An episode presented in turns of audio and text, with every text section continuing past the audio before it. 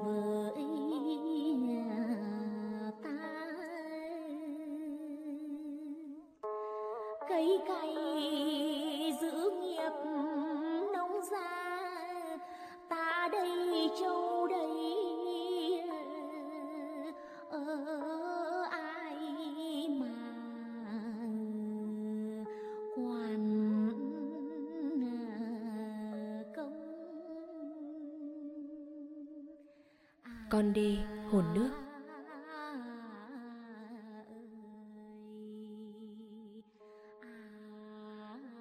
Một người sinh trưởng ở miền Nam và chưa hề ra thăm miền Bắc, có lẽ khó hình dung ra thân thể một con đê. Còn người miền Bắc, hình dạng con đê đã ngấm vào máu thịt, gần như trở thành một bộ phận của cuộc đời mình. Đê nằm đấy dài nghìn cây số và dài cả nghìn năm. Nhà nghiên cứu bảo rằng nó được sinh ra từ thời vua nhà Lý. Nhà cổ tích lại nói nó là một tướng của Xuân Tinh được khai sinh từ thuở các vua hùng. Còn chúng ta, đê được gọi là con đê, nghĩa là một cơ thể sống, một hình hài có hồn có phách như đất nước Việt Nam này, sinh ra từ đời cha, đời ông, đời cụ và là ký ức của hồi niệm từ cụ của cụ để lại, là phấp phòng và thơ mộng, là lo toan và bình yên, là cần cù và sức mạnh suốt bao đời. Có gì gấp gáp, thắc thỏm, kinh hoàng hơn hồi chống ngũ liên khi đê vỡ? Có gì đập mạnh vào não cân hơn khi tia pháo hiệu vút lên như ngôi sao tóe lửa khi con đê quằn quại? Vỡ toác thân mình, dưới là nước dữ tợn của con mãng xà hung bạo lũ cuồng.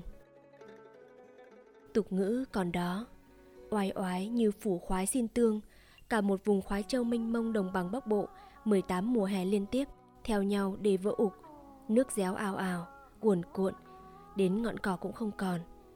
Cây tre chết rụi, châu bò bị cuốn trôi. Con người đói là phải lăng bạc bốn phương, đeo cái bị cói, chống chiếc gậy tre, cầm cái bát mẻ chìa ra xin chút cặn tương bố thí cầm hơi bằng ngọn dao cằn. Đến nay, vùng Văn Giang đất cũ, nhiều làng còn di tích hồ ao, chuông đầm của miệng lũ xô qua. Cũng thật lạ, giữa vùng từng oai oái ấy, thôn Đà Hòa, nơi bờ sông Cái, sông Mẹ, sông Hồng, lại sừng sững một ngôi đền tịch mịch, thách thức với thời gian. Ngôi đền thờ dành riêng cho một chuyện tình yêu. Ngôi đền cao vọi, bóng đa, cành gạo, hương lan, hoa nhãn cùng những gốc vạn tuế như hàng mi mắt giai nhân. Thay cho ông thiện, ông ác cầm rìu cầm búa canh đền. Chuyện kể rằng công chúa Tiên Dung, con gái vua hùng thứ sáu, rong ruổi thuyền chơi từ Phong Châu, Bạch Hạc đến đây gặp bãi cát tự nhiên. Nàng ghé bến, quây màn để tắm. Khi tắm, vài mắt rượi những gáo nước sông Hồng cũng là lúc lộ ra trong cát dưới chân một thân hình vạm vỡ mặc bộ y phục lọt lòng mẹ. Hai cây sững sờ một chớp lửa tình yêu để hai cơ thể hòa vào một tâm hồn. Họ hóa thành tiên bay vút lên trời bay la đà vào huyền thoại dân gian thành ước mơ duyên phận để đời sau thờ mối tình đó thay cho cung kiếm đầu rơi máu chảy. Bờ đê sông Hồng, nơi đó vẫn uy nghi nhang khói, bất chấp những hoàng hôn đỏ lự chiếu trên mặt lũ đổ về, hay mùa xuân bàng bạc sương lam phủ lên hồn sông, có thuyền đi lơ lửng. Cuộc sống của những mái tranh nghèo theo năm tháng gửi tính mệnh mình vào nghìn dặm đê xanh cho ngoài bãi. Ngô đậu ra hoa trên cát non trình bạch như da con gái, cho trong đồng mía lúa rập rờn gió lượn theo gió ấm no những lá buồm nào từ buồm cói, buồm nan, buồm cót đến buồm vải căng phòng. Cánh rơi vắt chéo, rẻ quạt khiêm nhường, cứ êm đềm mà đi le lói lửa trài, nằm canh xuôi ngược. Cho những tấm chài bắt cá quăng ra, như bắt cả mặt trời trên sông, lấp lánh cầu vồng bảy sắc. Vẫn yên tâm, đôi bờ đã có hai thân đê uốn lượn căng mình ra chắn sóng. Đi trên mặt sông khoan thai mái chèo, nhìn lên hai bên bờ, thấy mình được ở giữa hai bức tường thành cao rộng, uy nghi vững chãi mà bền lòng tin tưởng. Dù đó chỉ là tường đất, thứ đất sét từ thuở hồng hoang duy trì lại. Cha ông đã bồi đắp bằng máu với mồ hôi. Còn lúc đứng trên bờ, hữu ngạn cũng như tà ngạn. Những triền đê thoải thoải cỏ non xuân hay lành lạnh hoa mai thu muộn, tít tắp đến trần trời thanh bình sức sống mãnh liệt của con đê. Thường ẩn hiện những vệt đường mòn ao đỏ như son già, như màu áo đổi vài mẹ ta, chị ta vẫn mặc xưa nay. Đó là con đường sinh ra từ những bước chân trần. Người đi chợ làng, chợ huyện, người dắt trâu ra đồng, người vác cuốc ra bãi, người chở mía về lò, người chuyển cát vào thôn. Thấp thoáng chỗ đi cong, nơi đầu thôn, cổng làng hay cuối xóm. Đỏ bừng hoa gạo xuân, xanh mướt bóng cây đề, mà phía sau đó là ngọn tre. Ngọn tre cao vút lên mây trắng, che chở cho mái nhà tranh ấm cúng gia đình. Muôn làng, vạn làng, yên tâm trong cây hái chăn nuôi, yên giấc trên chiếc giường gỗ xoan đào. Bước trẻ thơ, vui nhảy lò cò, trên sân đất mịn. Cả đám rước hội làng có kiệu bay trống dục. Bởi đã có con đê gìn giữ yên bình. Tai nó, mắt nó căng ra, đó là những ngôi điếm canh đê, cách nhau một thôi đường ngắn. Vào mùa lũ tháng 5, tháng 6, điếm canh đê nào cũng có những anh trai làng linh lợi uống chè xanh, hút thuốc lào, thức thâu đêm với chiếc mõ, chiếc dùi trống cạnh mình, sẵn sàng lên tiếng. Đã nhiều thời, nhiều lúc, làng làng phải ra hết mặt đê, tự nguyện hay cưỡng bức vì cần phải thế để tìm ra một ổ mối đùn, một mạch ngầm sùi bọt, một kẽ nứt chân đê trong cọ. Kể cả lúc đứng trên mặt đê, khỏa chân và nước ngầu phù sa cuồn cuộn, đầy đe dọa, hay khi chiếc xe lăn bánh mà dùng dùng ứa nước. Đã có những lý trường bị cấp trên đi tuần tra, phải chôn chân vào đất lưng đê vì không làm tròn nhiệm vụ cấp người, cấp đất để bảo vệ đê. Phép nước đâu có thể lơ là, một người sơ suất triệu người mang họa. Không thể tính được bao nhiêu triệu ngày công để có bao nhiêu triệu khối đất qua vài người hàng năm, hàng thế kỷ cho đê vững chãi. Tuổi thơ nào, chiều chiều thả trâu nhẩn nha gặm cỏ sườn đê để tự mình lăn lưng trên thảm cỏ mịn màng, mát như tay mẹ, êm như tay chị, rần rần như tay ai. Nó thấm qua làn áo mỏng và da thịt, ngửa mặt lên trời ngắm mây bay về viễn xứ như những nghệ sĩ vốn dĩ lang thang. Ngắm con diều giấy trao mình lên xuống muốn lượn mấy khúc nghe thường cho lòng lành cả xiêm y. Mà cứ gì người bé đến người lớn cụ già cũng mê tơi trong thú thả diều. Vùng hà tây kia dây diều bằng cật tre to bằng ngón tay cái ngầm muối cả tuần. Phải mấy người mới khiêng nổi một cuộn dây ra đê ra bãi. Và con sáo diều, to bằng bắp vế, kêu vu vu, suốt mùa trăng. Đuổi con ma phạm nhan, con ma ác, từng bị chặt đầu này, nó mọc đầu khác. Sau đức thánh trần trần hưng đạo, phải dùng kiếm thần mới diệt được nó.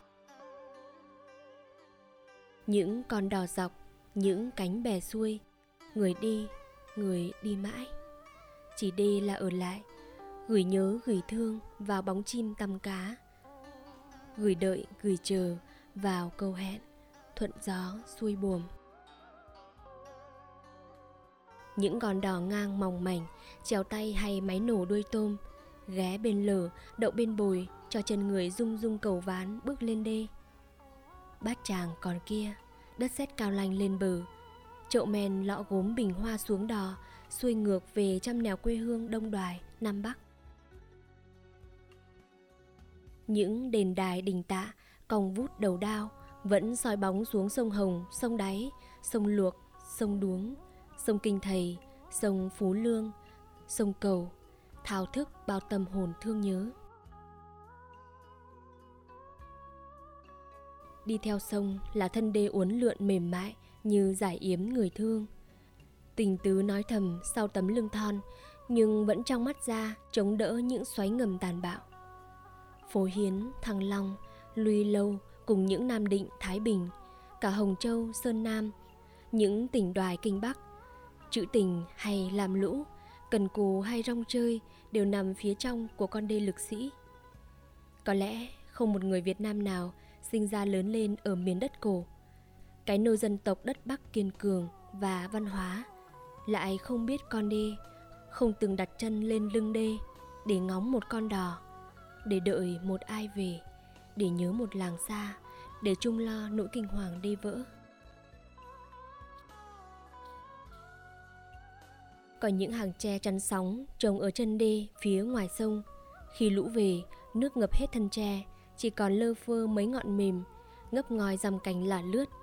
Đấy là lúc Triệu còn tìm thắt lại, Triệu đôi mắt căng ra, mong cấp báo động xuống dần. Cấp 3, cấp 2, cấp 1 và rút hết. Những con rồng tre, rọ sắt, đựng đá hộc được tung vào trận, chìm sâu nơi sung yếu, mặt nước hiền hòa. Mới thở phào nhẹ nhõm như vừa thắng một trận giặc mới yên lòng bưng bát cơm thơm. Đã có ý kiến táo bạo hay chân thành, đùa vui hay thật, cho rằng cứ bạt hết đê đi, để con lũ về thì cho nó tràn hòa, linh láng khắp nơi như đồng bằng Nam Bộ, rồi con nước phải tự rút đi, để lại mỡ màu phù sa cho mùa sau. Nhưng ý kiến ấy đã bị lãng quên rồi. Hàng vạn cây số đê dài vẫn còn có mặt. Vẫn 5 năm lại được bồi trúc vững vàng thêm.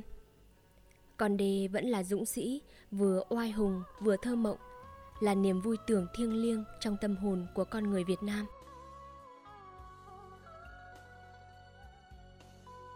Người xưa tổng kết bốn thứ giặc, thủy, hỏa, đạo, tặc, thì giặc nước vẫn là hiểm họa hàng đầu. Giặc cướp có thể tràn qua chốc lát, lửa có thể thui trụi một thành phố, còn nước thì ghê gớm hơn nhiều.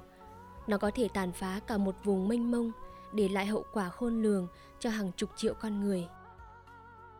Chỉ có những con đê mới chống mới chặn được thứ giặc nước này. Có lẽ vì thế mà nó đáng được phong là vị tướng tài số một. Con đê là hình ảnh yên bình của đất nước, của làng quê trên khắp miền Bắc nước ta. Là sức dẻo dai mà quật cường của dân tộc mình. Chẳng so sánh làm gì với 5.000 năm kim tự tháp Ai Cập Vạn Lý Trường Thành, 2.000 năm Trung Hoa hay kinh thành Babylon đã bị xóa nhòa. Chỉ biết con đê đã đi vào tâm hồn người Việt đời đời.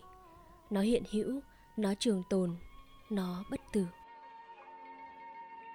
Chỉ riêng tấm áo của con đê, màu cỏ xanh bất diệt, màu xanh người ngợi bền gan, vô tư, khiêm nhường, đã là biểu tượng của vĩnh hằng, nhỏ nhoi mà vĩ đại, mềm mại mà dai bền. Không một ô vuông nào, thân đê không có nó. Như thân ta, bao giờ cũng có tấm áo chở che. Thời đại mới, sẽ chưa biết con đê có được bê tông hóa cho thêm đẹp, thêm bền, thêm rộng rãi. Thời gian, thế kỷ sau sẽ trả lời. Còn bây giờ, con đê là chàng thạch xanh, là bài thơ trữ tình, là câu ca mê mẩn mà ai cũng phải nghiêng mình yêu trọng. Trách làm gì nữa, Bọn muốn làm giàu, định phá cả đê để cầu lợi riêng mình.